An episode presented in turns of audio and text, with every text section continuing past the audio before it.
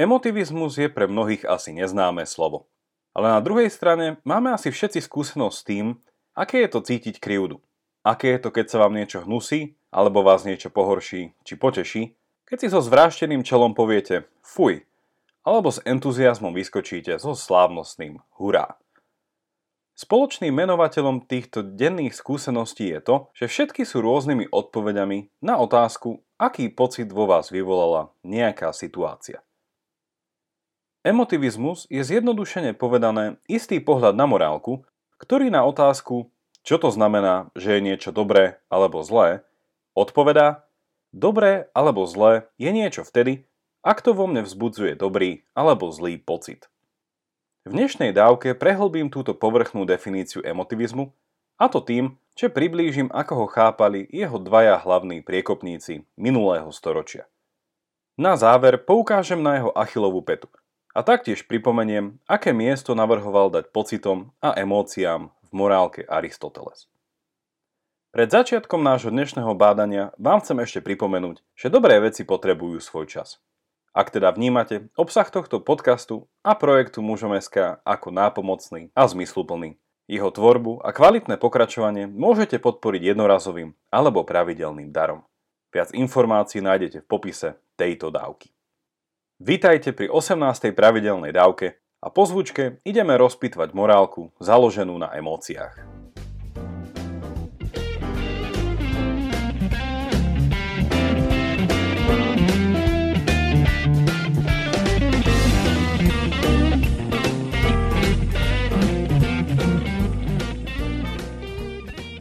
Presvedčenie, že pocit alebo emócia je dostatočným dôvodom na vysvetlenie a ospravedlenie môjho konania len tak nepadlo zo stromu. Predchádzala mu, hlavne v anglosaských filozofických kruhoch, často búrlivá argumentačná prestrelka, ktorá síce zintenzívnila v polovici 20. storočia, ale jej korene siahajú ďaleko späť. Klasicky sa v tejto súvislosti poukazuje na osobu škótskeho humanistu 18. storočia Davida Huma. Ten slávne povedal, že rozum je a vždy bude otrokom vášni. Z čoho plynú dva závery. Prvý, hlavnou motivačnou silou pre naše konanie sú naše vrodené vášne, pocity a sentiment. A po druhé, rozum slúži iba na vypočítanie najkratšej cesty k cieľu, ktorý mu stanovili vášne, pocity a sentiment. Na toto Humovské chápanie morálky nadviazali v minulom storočí viacerí mysliteľe. A z nich najdôležitejšími priekopníkmi boli Brit Alfred Gilles Eyre a Američan Charles Leslie Stevenson. Pod ich taktovkou sa táto tradícia pretavila do toho, čo dnes učebnice filozofie nazývajú emotivizmus. Eyre a Stevenson, ako každý správny filozof, nepísali do vetra, ale ich myšlienky boli kreatívnou a kritickou reakciou na ich predchodcov. Dalo by sa v tomto ohľade povedať, že morálna filozofia minulého storočia a taktiež dnešná je z veľkej časti reakciou na dielo Principia etika, ktoré v roku 1903 vydal britský spoluzakladateľ analytickej filozofie George Edward Moore. Aby sme teda lepšie pochopili Érovú a Stevensonovú protireakciu, v skratke priblížim Moorove východiska. V centre Morovho skúmania je slovo dobro a tvrdí, že obsahovo je nedefinovateľné. Z toho vyplýva, že ho nie je možné nahradiť žiadnou prirodzenou vecou, vlastnosťou či kvalitou. Ak by to bolo možné, definícia dobra by nemala fixný základ, pretože by sa od tejto prirodzenej vlastnosti, nazvime ju x, dalo ďalej pochybovať a dopytovať sa, ale je x vlastne dobré? Zoberme si napríklad klasickú definíciu dobra ako pôžitku a dostaneme nasledovnú definíciu. Dobré je to, čo prináša pôžitok. Ale je pôžitok dobrý? A tu vidíme začiatok problému. Ak definujeme dobro cez x, v tomto prípade pôžitok, následne potrebujeme vysvetliť x cez inú prirodzenú vlastnosť y. Potom y cez z a tak ďalej. Definícia dobra cez prirodzené vlastnosti je tak nekonečným radom a preto Moore takúto definíciu odmieta. Naopak, morálku navrhuje chápať intuitívne, čo je na jednej koleji s Platónom.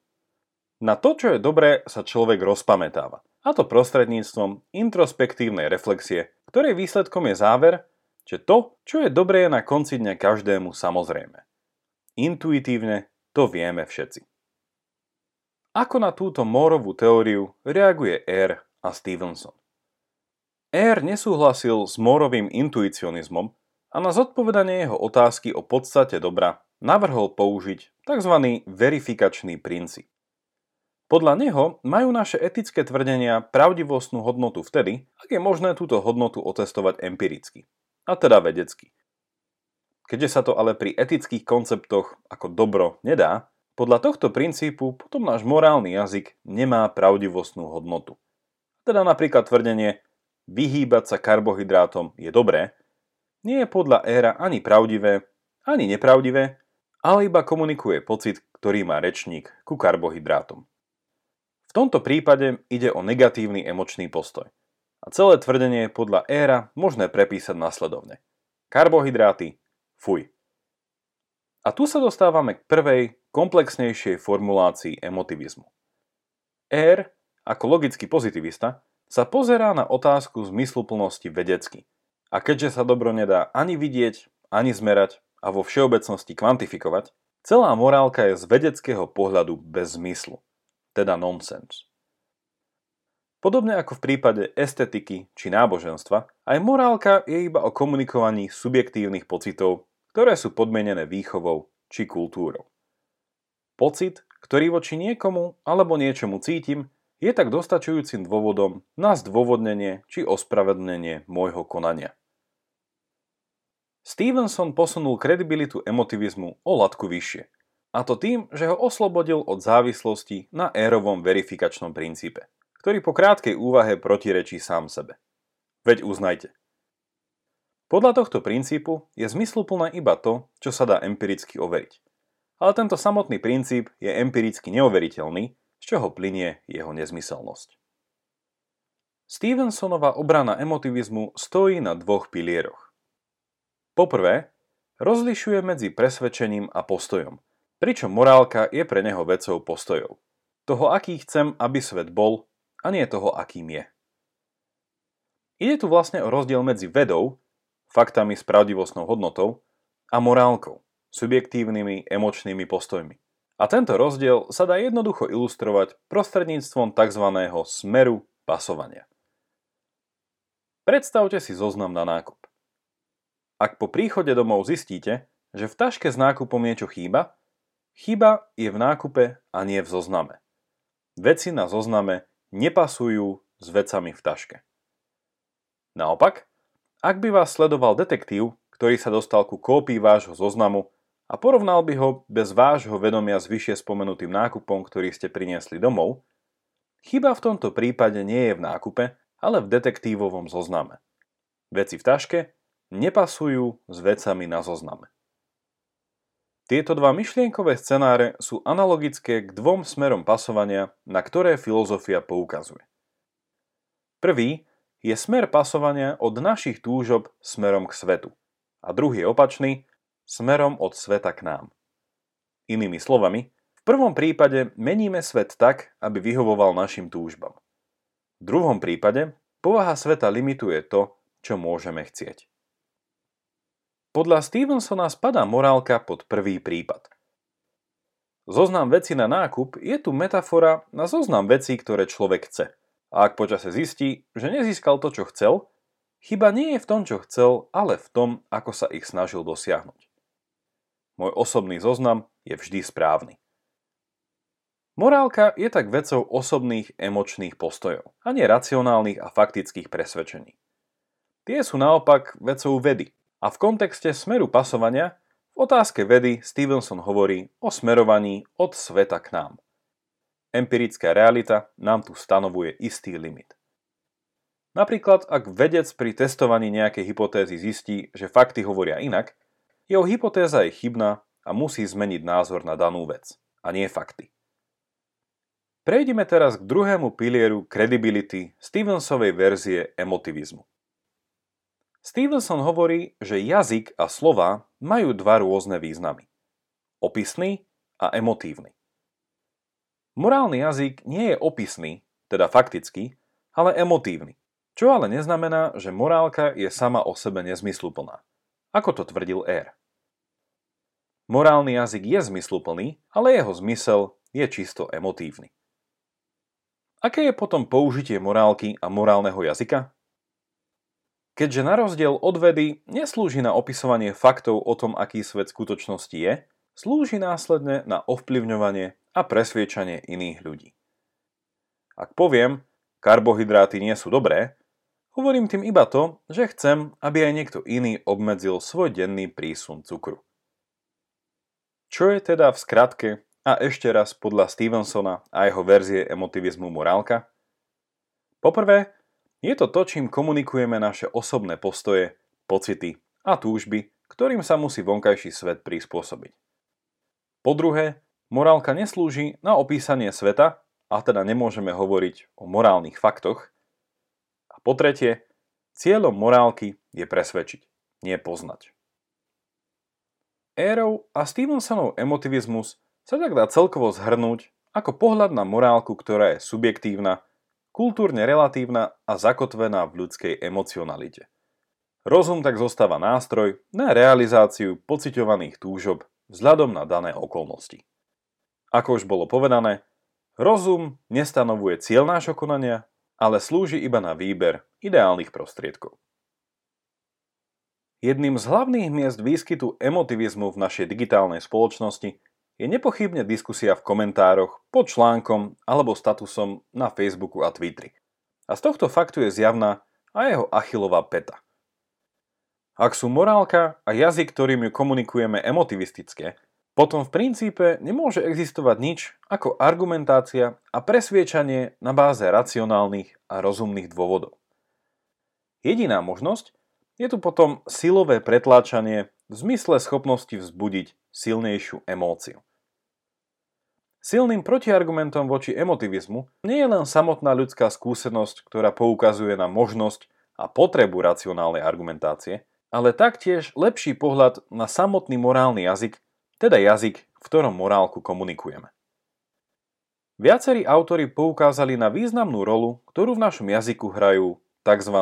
hrubé etické koncepty, medzi ktoré patria napríklad všetky slova vyjadrujúce cnosti a neresti. Tieto koncepty sú hrubé v tom zmysle, že v morálke spájajú presne to, čo Stevenson pokladal za nezlučiteľné. Na jednej strane opisný význam slova a na druhej emotívny význam slova. Inými slovami môžeme povedať, že tu ide o spojenie faktickosti a hodnotovosti. Ako príklad takéhoto hrubého etického konceptu si zoberme slovo krutosť. Je ním síce komunikovaný niekoho negatívny postoj, mohli by sme povedať krutý panovník, fuj, ale súčasne tu tiež ide o faktický opis, pretože krutý panovník je ten druh panovníka, ktorý má také a také vlastnosti. A teda je možné fakticky poukázať na jeho charakterové nedostatky v istom kontexte. Podobne môžeme uvažovať o konceptoch ako spravodlivosť, statočnosť, úprimnosť, oplzlosť, neslušnosť a tak ďalej. Tieto hrubé etické koncepty sú tak jedným z mnohých jazykových nástrojov, ktoré emotivizmus diskvalifikujú ako relevantnú teóriu morálky. Záverom je potrebné poukázať na to, že pocity, emočné postoje či sentiment sú neoddeliteľnou súčasťou nášho každodenného života. A v morálke a v presviečaní majú tak svoje neoddeliteľné miesto. Hlavným problémom emotivizmu nie je to, že poukazuje na ich dôležitosť, ale to, že cieľene obmedzuje morálku iba na emočnú časť nášho prežívania. Podľa Aristotela majú pocity miesto medzi ľudským charakterom a rozumovým zdôvodnením. Zoberme si opäť situáciu, v ktorej chcem niekoho presvedčiť, aby znížil svoj príjem karbohydrátov. Air a Stevenson tvrdia, že musím v druhom vzbudiť silnejšiu emóciu v porovnaní s tou, ktorá je spojená s jeho láskou k cukru a iba tým a práve tým ho presvedčím. Aristoteles naopak tvrdí, že takýto pohľad na morálku má tendenciu viesť k manipulácii a až k tyranii a preto navrhuje nasledovnú zmenu. Ak chcem niekoho presvedčiť, mal by som začať poukázaním na môj charakter. Aristoteles tu používa grécke slovo etos – ukázať druhému moje charakterové silné stránky ako napríklad dôveryhodnosť, povedzme prostredníctvom krátkej životnej anekdoty o mojom minulom vysokom príjme karbohydrátov. Následne prichádza už spomínané vzbudenie pocitu či emócie. Aristoteles tu používa grécke slovo patos a cieľom tohto druhého kroku je ukázať na závažnosť daného problému. Napríklad zbudím v druhom strach alebo hnev poukázaním na štatistiky, ktoré ukazujú na závažné ochorenia plynúce zo zlej životosprávy. Potom ako som získal nielen pozornosť tohto človeka, ale tiež som ho naladil na dôležitosť danej témy, tedy je čas poukázať na rozumné a objektívne dôvody. Aristoteles tento tretí krok označuje slovom logos. S týmito rozumnými dôvodmi môže druhý človek buď súhlasiť a osvojí si môj názor, alebo nesúhlasiť, čo môže viesť k hĺbšej diskusii, ktorej záverom môže byť aj zmena môjho pôvodného presvedčenia.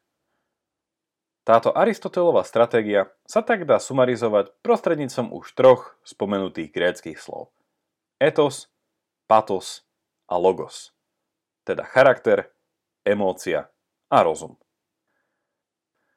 Suma sumárum, Emotivizmus je nielen problematickým pohľadom na morálku, ktorý nesprávne privileguje ľudskú emotivitu, ale tiež je argumentačným faulom. Ak sa nám spoliehame pri diskusii a našich denných rozhovoroch, budeme mať tendenciu s druhými manipulovať.